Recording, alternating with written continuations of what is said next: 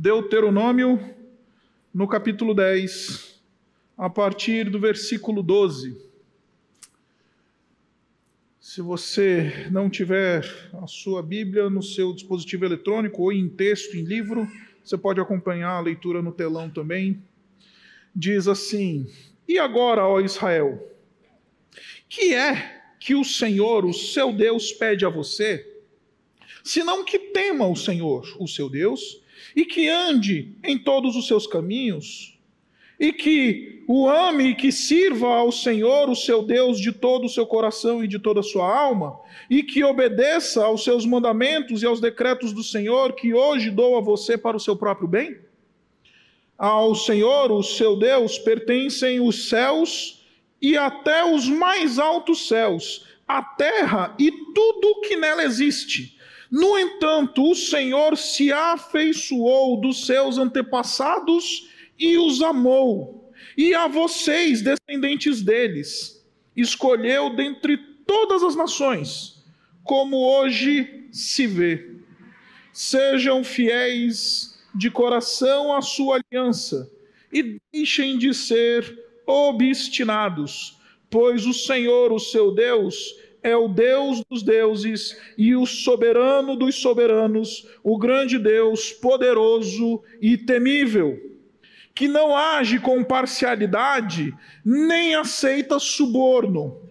Ele defende a causa do órfão e da viúva e ama o estrangeiro, dando-lhe alimento e roupa. Amem os estrangeiros, pois vocês mesmos foram estrangeiros no Egito. Temam o Senhor, o seu Deus, e sirvam-no. Apeguem-se a ele e façam os seus juramentos somente em nome dele. Seja ele o motivo do seu louvor, pois ele é o seu Deus que por vocês faz aquelas grandes, fez aquelas coisas grandes e temíveis, maravilhas que vocês viram com seus próprios olhos. Os seus antepassados que desceram ao Egito eram setenta ao todo, mas agora o Senhor, o seu Deus, os tornou tão numerosos quanto as estrelas do céu. Esta é a palavra de Deus. Vamos orar mais uma vez? Deus bendito, graças te damos por poder começar mais um ano na tua presença. Ah, Pai, quão precioso é poder estar na tua casa, no meio do teu povo, iniciando um ano, ouvindo a tua palavra, podendo cantar louvores ao teu nome, podendo desfrutar da comunhão dos irmãos reunidos no ajuntamento santo. Pai, esse ajuntamento só vai fazer sentido se o Senhor falar conosco, se a tua voz ecoar em nosso coração e se o teu espírito soprar de tal maneira que sejamos transformados por tua palavra. Por isso, pedimos que o Senhor sopre, que o teu espírito passeie entre nós, que a tua boa mão nos conduza na medida que nós olhamos para a tua santa palavra. Nós somos gratos por Jesus e nele nós oramos. Amém. Estamos hoje começando uma série que vai, na verdade, é uma microsérie de apenas três episódios que vai nos orientar nesse início de 2024. Estamos falando sobre expectativas divinas. Porque estamos absolutamente convencidos, e esta é a mensagem, a tese fundamental dessa série. Estamos absolutamente convencidos de que não importa onde cheguemos em 2024, se, como povo de Deus, nós não realizarmos, atendermos e concluirmos as expectativas de Deus na nossa vida, o nosso ano de 2024, por mais bem sucedido que ele seja, na esfera afetiva, na esfera material, na esfera da carreira, na esfera familiar, seja em qual, qual esfera seja, nós não teremos um ano bem sucedido, porque na lógica do reino, sucesso não é alcançar grandes coisas e eventualmente traçar o ano e alcançar grandes coisas em qualquer esfera que seja na nossa vida. A vida bem-sucedida, do ponto de vista bíblico, é a vida que considera as expectativas de Deus para o seu povo. A vida bem-sucedida na perspectiva bíblica não é a vida que necessariamente alcança. E, de novo, não estou pregando aqui contra metas ou contra planejamento. Os que me conhecem aqui mais, de maneira mais próxima sabem que o pastor Isaac ele não, não vive sem uma planilha, né? não vive sem um, uma agenda, sem um planejamento, sem um negócio. Sabem, e acredite, meu 2024 está na agenda. Imagino que o seu também. Mas mais do que atendermos às nossas próprias expectativas, mais do que realizar, né, terminar aquele curso que a gente quer terminar, que já faz um tempo que a gente não termina, ou fazer aquela compra daquele apartamento que a gente quer trocar e etc. Ou qualquer outra coisa que a gente almeje. Antes de qualquer coisa, na nossa agenda, em primeiro lugar devem estar as expectativas que Deus tem para mim e para você. É uma vida absolutamente vazia de significado, aquela vida que gira em torno das nossas próprias expectativas é aquela vida que gira em torno das nossas próprias, dos nossos próprios desejos e planos. É uma vida absolutamente vazia de significado. Começo esse sermão contando uma história que talvez você já deve ter ouvido, porque eu já contei ela aqui nesse púlpito algumas vezes. Alguns anos atrás, ainda não era pastor da Igreja Batista Urbana, então fique tranquilo, não estou falando de ninguém aqui da nossa realidade. Mas alguns anos atrás estava pregando Preguei num determinado domingo no meu último ministério, na última igreja que eu servia. E aí, enfim, preguei domingo, aquela coisa de sempre, Deus abençoe, os irmãos acabou o culto, aquela coisa, tchau, tchau. Segunda-feira é a folga do pastor, né? era a folga da equipe do, do, do da igreja na segunda-feira. Terça-feira voltei para a igreja, cheguei no escritório da igreja, a secretária da igreja me, me passa um, um telefone e fala assim: Ô Isaac, é, tem um irmão aí que está te ligando desde ontem atrás de você. Eu disse, tentei explicar que você estava de folga e etc. E que você só ia voltar hoje, na terça-feira, aqui na igreja. E, e ele está doido atrás de você, que ele quer, porque quer falar com você. Ele te ligou ontem umas quatro vezes e hoje já te ligou mais uma vez. Eu disse para você que você ia chegar mais ou menos nesse horário mesmo. Enfim, é isso aí. Eu falei, quem que é o fulano? Falei, ah, o fulano lá. Vou chamar aqui de Zé. Esse negócio está indo para a internet, né? Ah, o Zé. Aí na hora me veio aquela assim, puxa, né? O que, que esse Zé? O Zé, ele era um dos altos executivos do, da, da, igreja, conhecido e reconhecidamente, bem sucedido, um homem, sabe que inclusive nem dava muita moral para pastor, caixa baixa que nem eu era na última igreja. Eu falei, o que, que esse cara quer comigo? Né? Tá bom. Quando ele ligar de novo, pode passar a ligação. Não deu 10 minutos. A secretária, pastor, o Zé no telefone. Falei, pode passar. Aí eu atendi. Pois não, Zé, bom dia.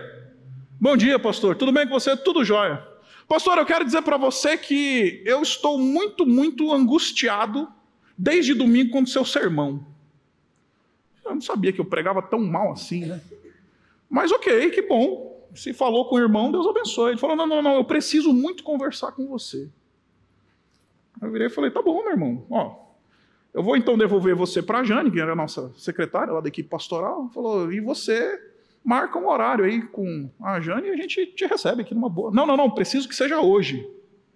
Falei: ótimo, vem aqui na igreja, estou na igreja, fico até às 5 da tarde aqui no escritório da igreja trabalhando. Ele falou: não, não, não, pastor, posso mandar buscá-lo?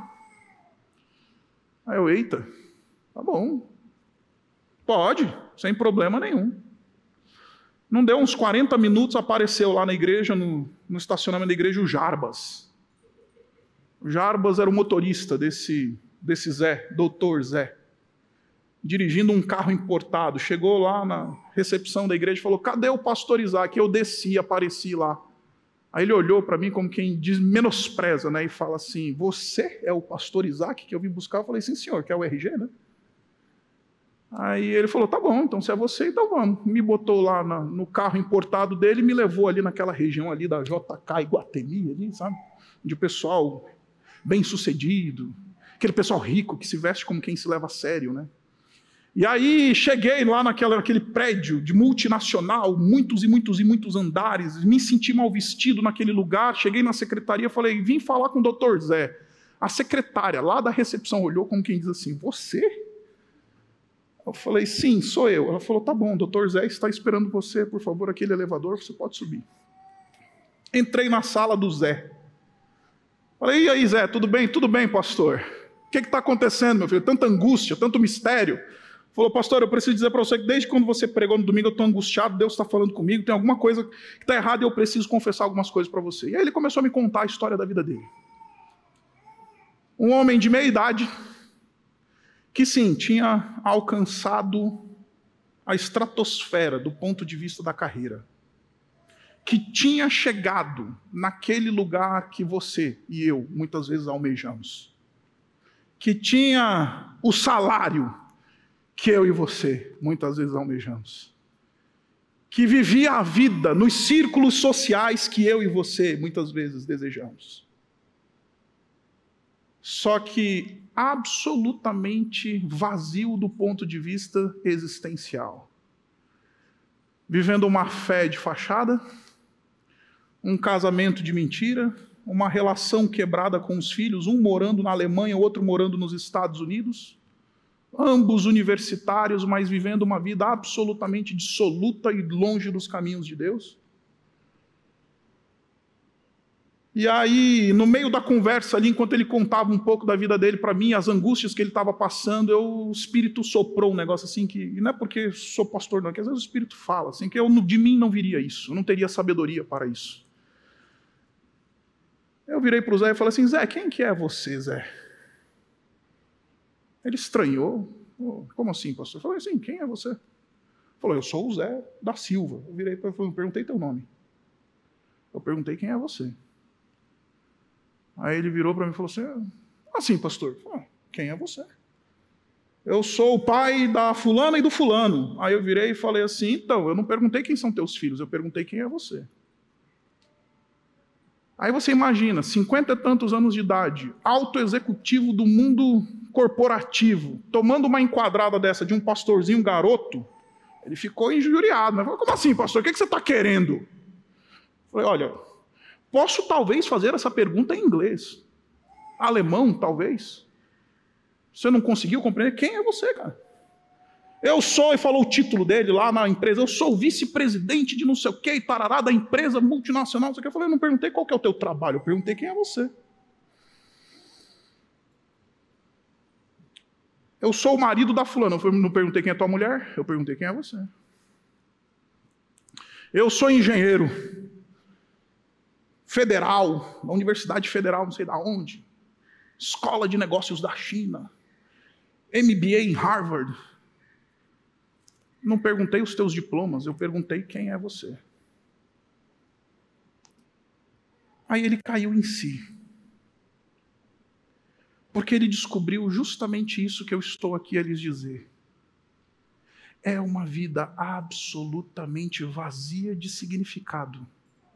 Uma vida que despreza as expectativas que Deus tem para o seu povo. Não importa onde cheguemos e o que alcancemos.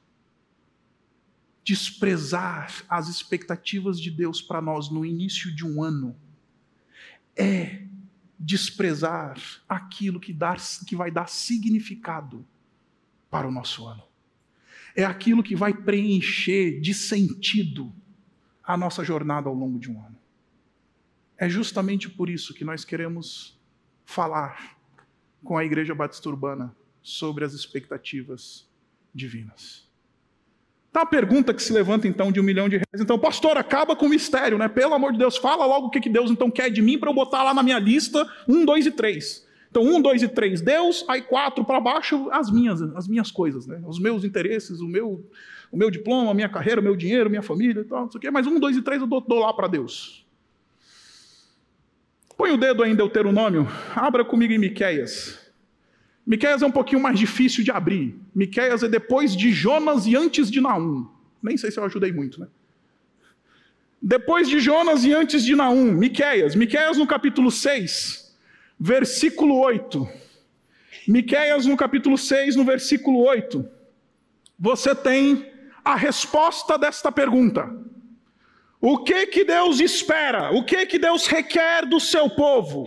O que que Deus tem de prioridade? Quais são as expectativas divinas de Deus para o seu povo? A resposta está em Miqueias, no capítulo 6, no versículo 8. Miqueias 6, 8 diz assim: Ele mostrou a você, ó homem, o que é bom e o que o Senhor exige. Pratique a justiça Ame a fidelidade, seria muito melhor traduzido como ame a misericórdia e ande humildemente com o seu Deus. O que que o Senhor requer de ti? O que que o Senhor espera de mim, de você? O que que Deus espera do seu povo? Quais são as expectativas divinas de Deus para o povo dele em 2024? Está aqui. Miqueias capítulo 6, versículo 8. Ele espera, e o que o Senhor exige? Pratique a justiça, ame a misericórdia, aqui traduzido por fidelidade, e ande humildemente com o seu Deus. É isso que Deus espera de mim e de você. Poderíamos parar aqui, né? Próxima página. Esse versículo é o esboço dessa série. Hoje quero lhes falar sobre a primeira dessas, desses três pré-requisitos: pratique a justiça, ame a misericórdia e ande humildemente. Está aqui o esboço da série de janeiro de 2023. Vamos falar sobre justiça. Domingo que vem falaremos sobre misericórdia. E no terceiro domingo falaremos sobre humildade. Para a gente falar sobre justiça, eu escolhi esse texto de Deuteronômio, capítulo 10. Volte lá, porque esse texto é o texto que mais diretamente fala sobre o que, que significa a prática da justiça na vida do povo de Deus. De todo o Antigo Testamento, este é o texto que mais cabalmente fala sobre este fazer a justiça, praticar a justiça. Pratique a justiça. Em hebraico é literalmente faça justiça.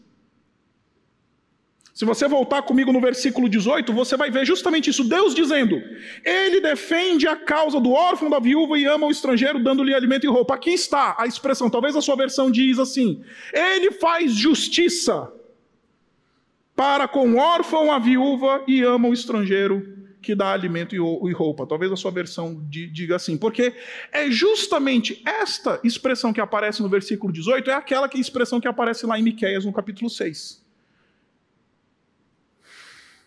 Agora, para entender Deuteronômio 10, eu preciso recapitular com você rapidamente um pouquinho da história de Israel. 1446 antes de Cristo. Então volta lá nos dias de Cristo, aí volta mais 1400 anos. Estamos falando da antiguidade. Em 1446 antes de Cristo, Deus tirou o povo de Israel do Egito por mão forte sob a liderança de Moisés, você conhece a história. O povo passou 400 anos, 400 anos de escravidão ali no Egito.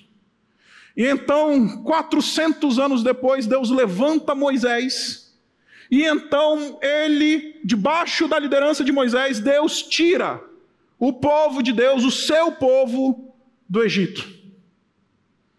Você conhece a história? Deus fez isso de uma maneira espetacular. Mandou dez pragas sobre o Egito. Essa turma que saiu com Moisés do Egito é a turma que viu as grandes coisas que Deus fez. É a turma que não ouviu falar, é a turma que viu Deus abrir o mar vermelho. Viu Deus derramar as dez pragas sobre o Egito, viu Deus matar o, o príncipe herdeiro do Egito, viu Deus fazer grandes coisas. Só que, como você sabe, a primeira geração que saiu com Moisés fracassou na sua missão por pura e absoluta incredulidade. Absoluta incredulidade. Então, por causa disso, Deus decidiu dar um chá de espera no povo de 40 anos no deserto. Como você conhece a história, depois que o povo recebeu a lei, foi até ao deserto de Parã e a missão era espiar a terra prometida. Tinham passado-se poucos meses que eles tinham saído ali do Egito. Então Moisés levanta um líder de cada tribo, doze espias, eles vão lá espiar a terra prometida, e aí então eles espiam a terra. Na época não tinha drone de guerra, não tinha tecnologia bélica, satélite. Então tinha que mandar espia mesmo. Então mandaram os 12, os 12 espias que espiaram toda a terra. E aí, quando voltaram no relatório, chegaram para o povo e falaram: ah, é o seguinte, Deus falou que a gente vai herdar essa terra aí, mas nessa terra aí tem um problema, tem uns gigantes aí que moram nessa terra, uns caras grandes, fortes, assim, bombado, crossfiteiro. Tem uns caras que não sei não, hein? Eu acho que esse negócio não é para a gente não. E começaram a espalhar uma dissensão no meio do povo, uma maledicência no meio do povo. Esse é o dano da maledicência no meio do povo de Deus. Fez com que uma geração inteira deixasse de experimentar as bênçãos de Deus. Fecha parênteses.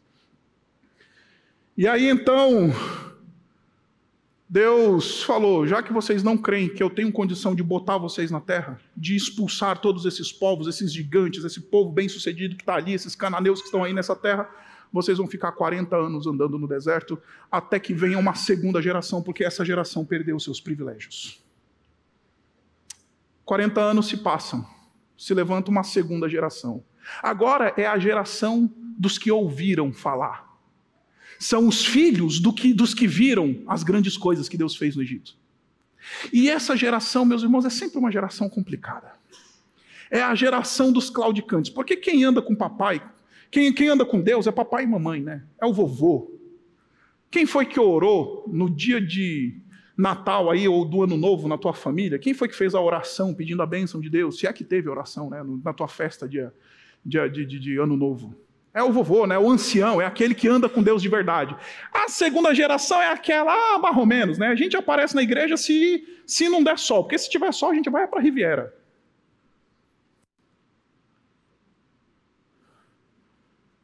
Essa é a geração que surge. E o livro de Deuteronômio é um grande sermão que Moisés está pregando para esta segunda geração.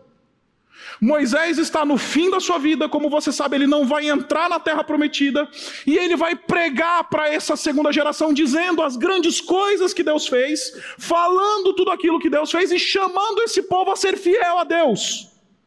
E nessa hora de convocar essa segunda geração à fidelidade, de chamar essa segunda geração para uma relação com Deus, de fato, ele diz isso. O que que o Senhor pede de você? Cinco coisas. Primeiro, que tema o Senhor. A gente vai voltar aqui, acredite. Ande em seus caminhos o segundo. Se você é daquele que marca na Bíblia, pode marcar agora, que agora tem coisas importantes para você marcar. Então o que, que Deus espera? Pede a você. Tema o Senhor em primeiro lugar. Segundo lugar, ande em todos os seus caminhos. Em terceiro lugar, que você o ame.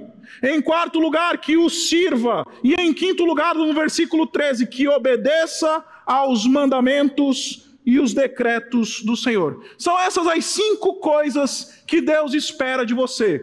Este texto, esses dois versos, traduzem o que significa praticar a justiça.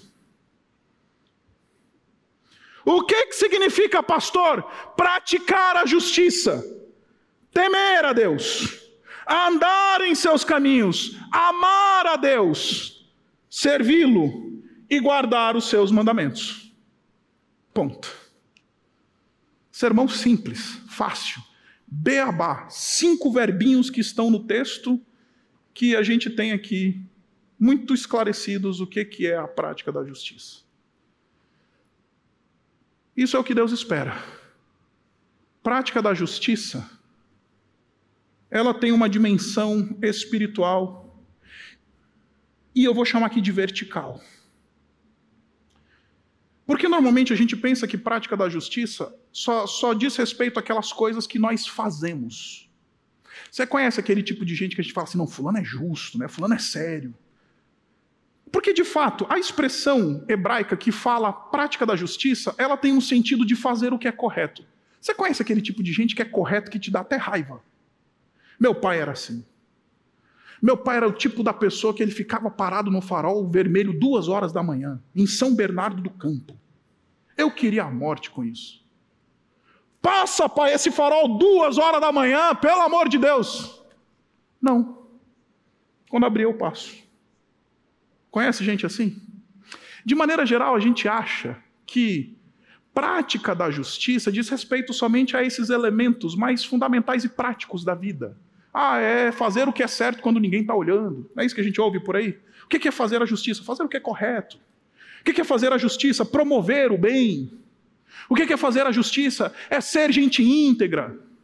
E tudo mais. A gente ouve esse discurso muito, muito claramente nas igrejas por aí. Isso. Só que note que, antes de falar desses elementos práticos que de fato envolvem a prática da justiça, Deus está falando de gente ter um relacionamento com Ele. Porque fazer por fazer, sem ser movido por um amor e uma relação com Deus, meus irmãos, é farisaísmo. Nós não fomos chamados para, em 2024, sermos fariseus, sertões. Até porque eu já vim dizer para você: se você botou como meta ser o sertão e o corretão, você vai falhar miseravelmente. Sem a graça de Jesus operando em nossos corações, sem que Deus opere transformação verdadeira em nós, ninguém consegue frutificar nenhum fruto de justiça na vida. Por isso que antes de dizer o que o povo tem que fazer na prática, o texto está dizendo: tenha uma relação profunda com o teu Deus. Agora, tudo isso que eu estou dizendo só faz sentido se você vir no texto, né? Olha comigo aí no versículo 14 e no versículo 15. Olha só como ele faz questão de, antes de falar sobre qualquer elemento de prática de justiça, ele faz questão de lembrar o povo de que eles são um povo que Deus escolheu para ser um povo de, de, de propriedade particular dele. Olha só comigo, versículo 14 e 15. Ao Senhor, o seu Deus, pertencem os céus, até os mais altos céus, a terra e tudo que nela existe. No entanto, o Senhor se afeiçoou dos seus antepassados e os amou. E a vocês, descendentes deles, escolheu entre todas as nações, como hoje se vê. Em outras palavras, sabe o que o texto está lembrando? Esse povo está lembrando, povo, vocês não praticam a justiça para serem os sertões, vocês praticam a justiça porque vocês são um povo amado de Deus. A expressão hebraica que aparece aqui é muito interessante porque o texto diz que Deus teve prazer em amar esta nação, os patriarcas dessa nação. E você conhece a história de Israel. Abraão não tinha nada para oferecer a Deus. Ainda assim, Deus chama Abraão e fala: Abraão, sai da tua terra, sai da tua parentela, sai do meio da casa do teu pai e vai para a terra que eu te mostrarei, porque eu tenho um plano grande para a tua vida.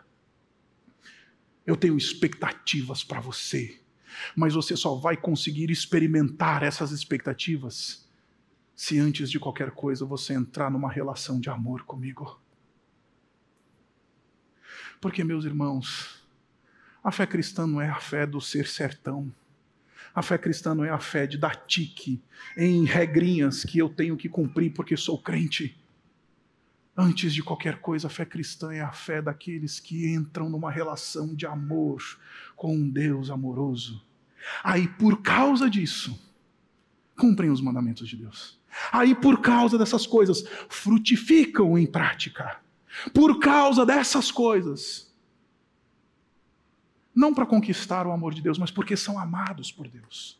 O texto está fazendo questão de lembrar que fruto de justiça, prática de justiça na minha e na sua vida em 2024, só vai ser real e verdadeiro se nós nos apropriarmos do fato de que nós somos um povo amado de Deus e que não merecemos em alguma, em nada, em qualquer coisa, este amor que é derramado sobre nós por meio de Jesus Cristo.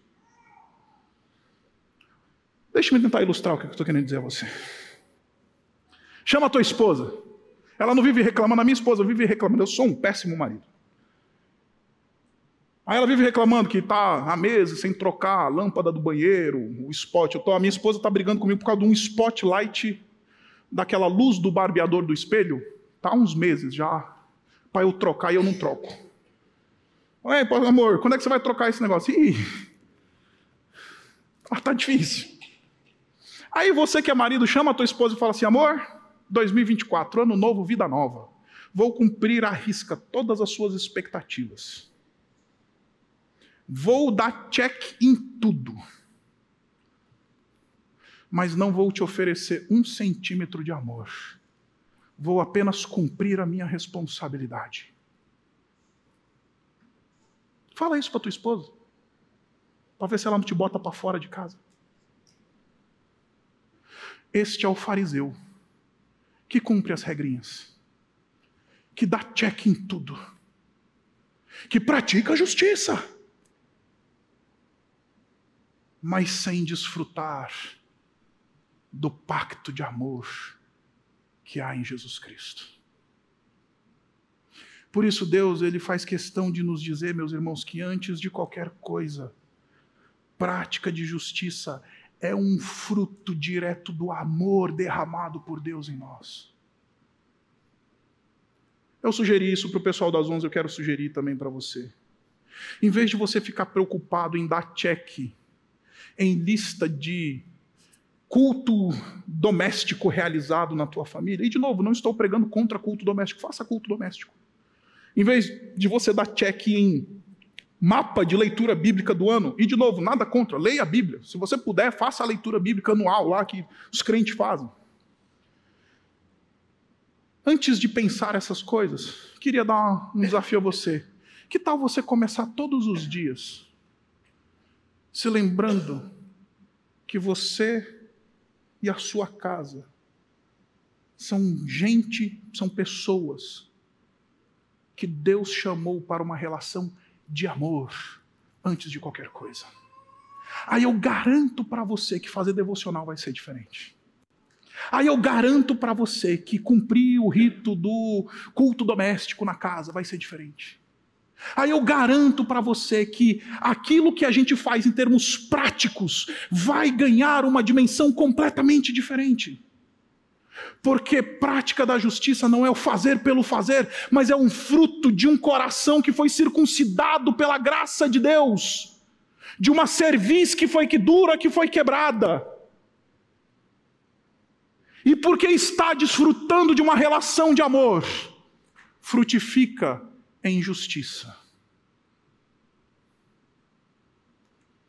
Não queira ser o religioso que lê os 50 livros. Essa semana eu estava vendo no meu Instagram.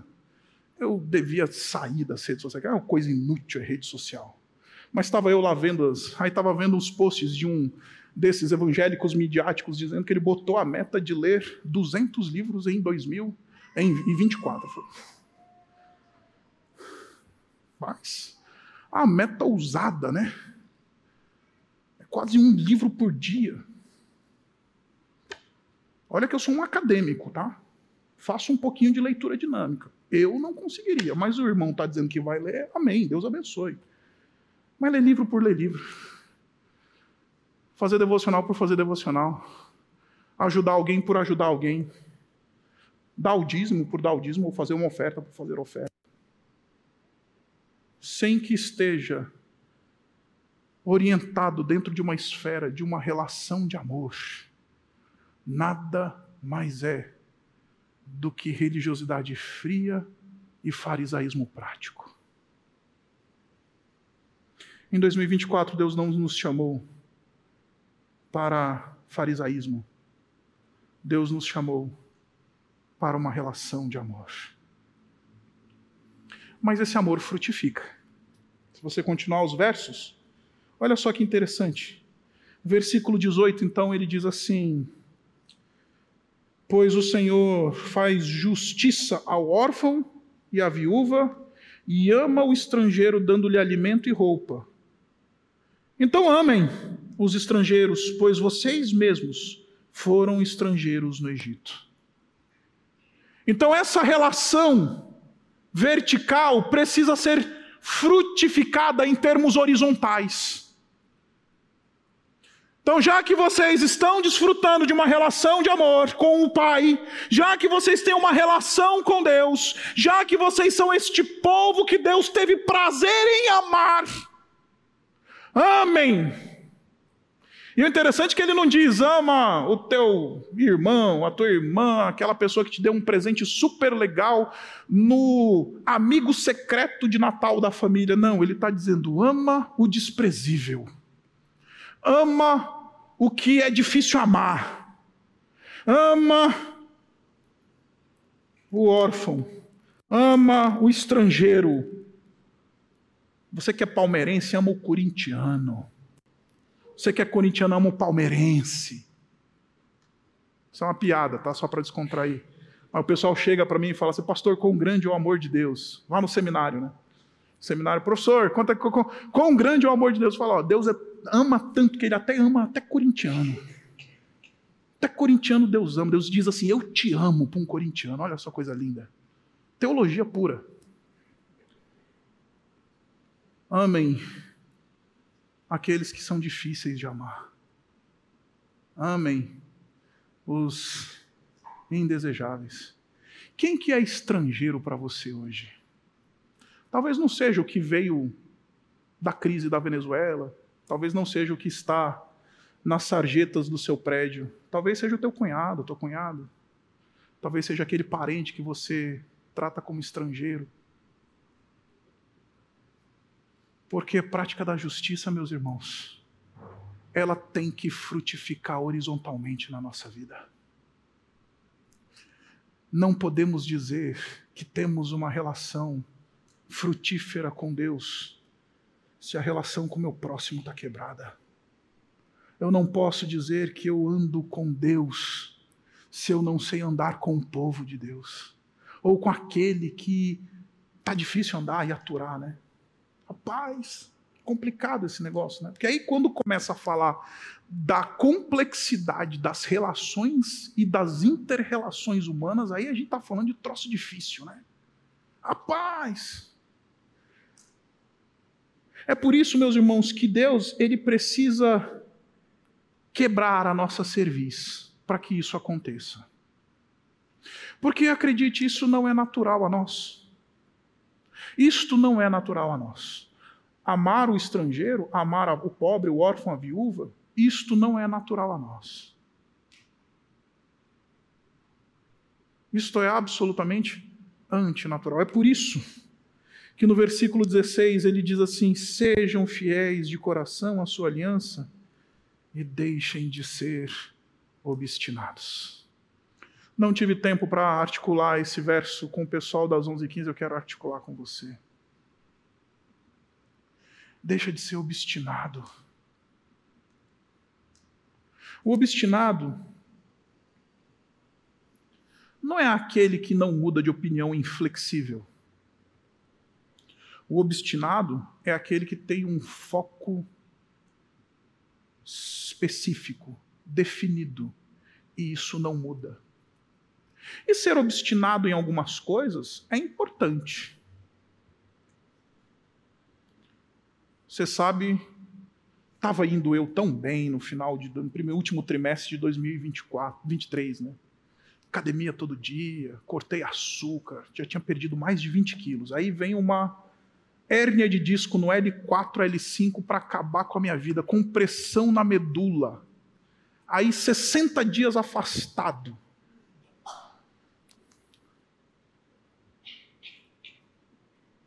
É, eu estava no foco, estava obstinado, perdendo peso. Cada semana que eu subia na balança era menos peso que aparecia. Eu falava, uau, esse negócio é sensacional, né? O Isaac, o obstinado da academia. Aí talvez você seja o obstinado de construir carreira, o obstinado de fazer grandes coisas, o obstinado de ter sucesso financeiro, o obstinado disso, daquilo, daquilo outro. Ser obstinado em si não é algo mal, per se. Mas o texto está dizendo para a gente que este povo é obstinado no sentido de que eles estão tão focados em si mesmos, eles são tão articulados e estão tão preocupados consigo mesmo que eles não conseguem olhar para o lado, a ponto de ver que tem gente do lado deles, que Deus está lhes chamando para ser bênção na vida destes que estão ao seu lado, mas por causa da sua obstinação, eles não conseguem ser parceiros de Deus na prática da justiça no mundo. Então eu não vim pregar um, um sermão e dizer, olha, não tenha meta, não tenha foco, não tenha objetivos em 2024. Não, tenha. Por favor, os tenha. Mas não permita que as suas metas, os seus focos e os seus objetivos te tornem um obstinado materialista, a ponto de você não conseguir frutificar em termos horizontais a relação que você tem com Deus. Se você não tem condição, não consegue olhar para quem está do teu lado, não consegue olhar para o órfão, para o estrangeiro, para o pobre e para a viúva que está do teu lado. Se você não consegue articular relações baseadas em graça e em perdão, se você não consegue articular movimentos na tua vida que sejam de acolhimento, não diga que em 2024 você está andando com Deus porque este é o fruto prático da nossa relação com Deus. Quando na verticalidade da nossa relação está indo tudo bem, na horizontalidade das nossas relações, as coisas também vão tudo bem. Finalmente, nesse texto de Deuteronômio eu deixei para o final fazer justiça, esse estilo de vida que frutifica, que desfruta de uma relação de verticalidade com Deus vibrante, que acolheu o amor de Deus e responde este amor com devoção verdadeira, que frutifica horizontalmente, que pratica a justiça nesse mundo. Quantas implicações eu poderia trazer aqui para vocês sobre essas práticas? Já percebeu como a gente não consegue olhar para o porteiro nossas, dos nossos condomínios fechados aqui de. Uma aplicação prática que eu dei para o pessoal das, no... das 11 e eu vou dar para você também. Que tal você esse ano pagar um curso para filha ou filho da tua empregada? Paga um curso. Isso é prática da justiça. Isso é prática da justiça. É olhar, ser capaz de olhar para o órfão, para a viúva, para o pobre, e para o estrangeiro. Faz alguma coisa para aquela empregada que você tem há 15 anos deixar de ser tua empregada. Faz alguma coisa. Mas eu não estou falando só de práticas de dimensão social. Eu estou falando também de reconciliação. Eu estou falando também de perdão. Eu estou falando também de, eventualmente, ter coragem de ir lá e pedir perdão para a esposa, para o marido. Fala, me perdoa, estou devendo me perdoa, eu preciso. Se eu estou dizendo que a minha relação com Deus ela está em dia, a minha relação contigo ela precisa estar tá em dia. Meus irmãos, esse, esse é o maior pecado do seu pastor. Toda hora eu tenho que voltar na minha esposa e falar: meu amor, me perdoa. Porque eu não posso dizer que eu ando com Deus e eu vivo brigando contigo, as coisas. Está tudo bem lá em casa, tá? Fica tranquilo. Mas eu não posso dizer que eu amo a Deus e te tratar da maneira como eu te tratei no último atrito que a gente teve aqui, sobre a opinião da cor da. A gente está de mudança, né? E a cor da cortina virou uma discussão lá em casa. Qual que é a cor da cortina? Aí rolou um. Porque eu sou do partido do blackout. Escurece tudo, né? Eu quero dormir em paz, tranquilo. Ela é do, do partido da estética. Não, o que é o mais bonito? Eu falei, não, não quero que é o mais bonito, eu quero que é o mais prático, né? Virou um atrito. Aí uma cortina mostra para a gente o quão medíocre a gente é na nossa relação com Deus. Uma cortina, uma desavença com o cunhado, uma desavença com a sogra, com a nora, com o genro. Deu para entender? Isso se aplica a tudo, meus irmãos. Absolutamente tudo. Só que, como eu dizia a vocês, neste texto, como eu disse, Praticar a justiça é temor. Temam a Deus. É o primeiro mandamento que apareceu ali, né? Versículo 12. O que, que Deus espera de você no que diz respeito a praticar a justiça? Em primeiro lugar, temam a Deus. E eu fecho com essa reflexão. Talvez você venha de um contexto profundamente legalista, e talvez você, a partir desta fala bíblica, você tenha sido ensinado a pensar: cuidado, olha só, Deus é fogo consumidor, tema o Senhor, né? Conhece esse discurso? Olha que a semeadura é opcional, mas a colheita é compulsória. Conhece esse discurso?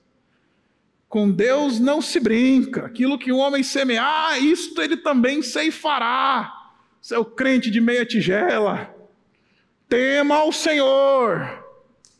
É verdade, meus irmãos, que a palavra de Deus, quando nos convoca a temer a Deus, está nos lembrando que sim, nós temos um Deus que está assentado sobre o trono de toda a autoridade, e sim, ele julga o mal. É verdade.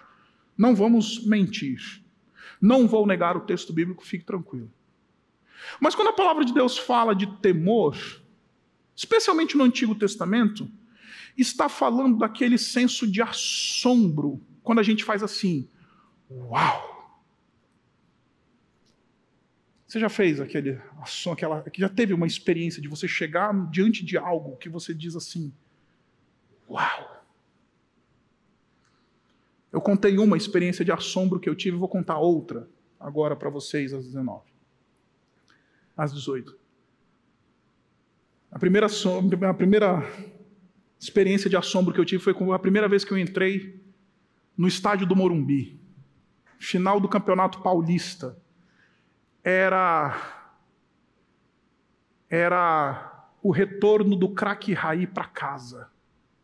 Final do Campeonato Paulista, 90 mil São Paulinos dentro do Morumbi pulando, gritando: Raí, Raí, Raí, foi um chocolate em cima do Corinthians.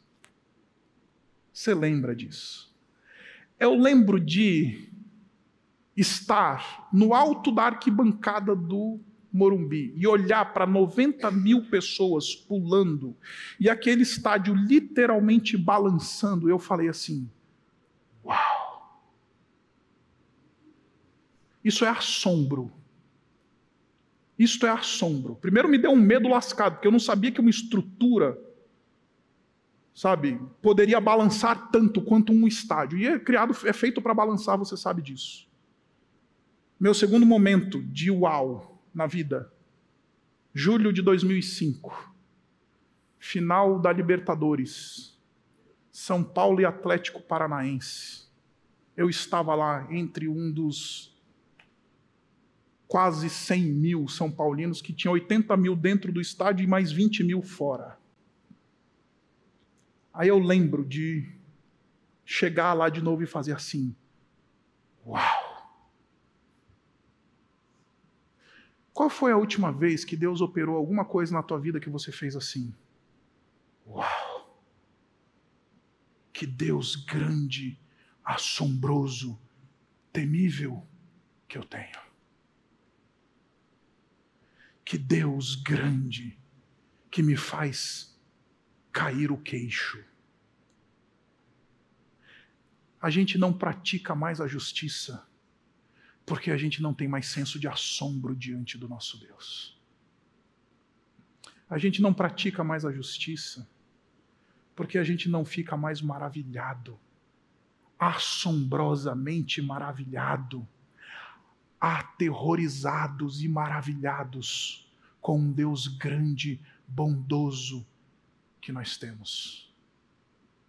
Aí por causa disso, a fé cristã é uma fé de boca farisaica, absolutamente, absolutamente pífia.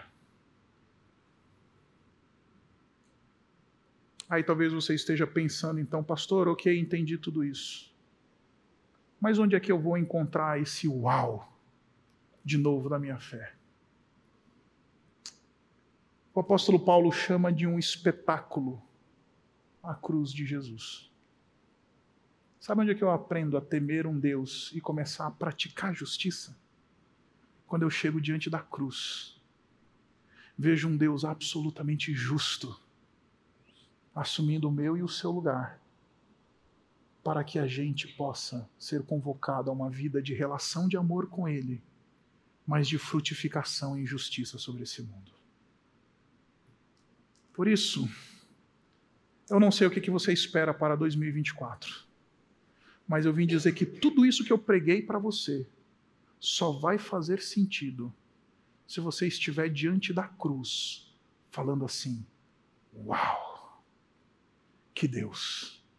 A ponto de me mandar o seu filho numa obra de justiça perfeita, para me convidar a viver uma relação profunda de amor e que frutifica horizontalmente. Caso contrário, caso contrário, o nosso 2024 será absolutamente vazio de significado.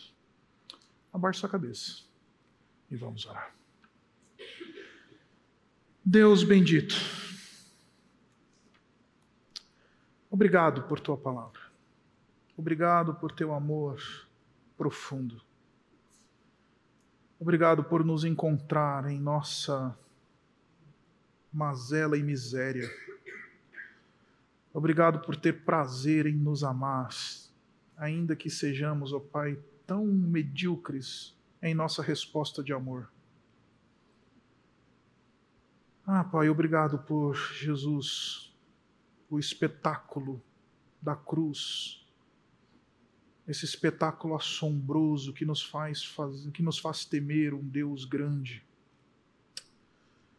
Ah, Pai, nos leva para Jesus, porque sem Jesus a gente não consegue, absolutamente não consegue, viver uma vida de prática de justiça. Não passamos de fariseus se não abraçarmos a cruz e Jesus.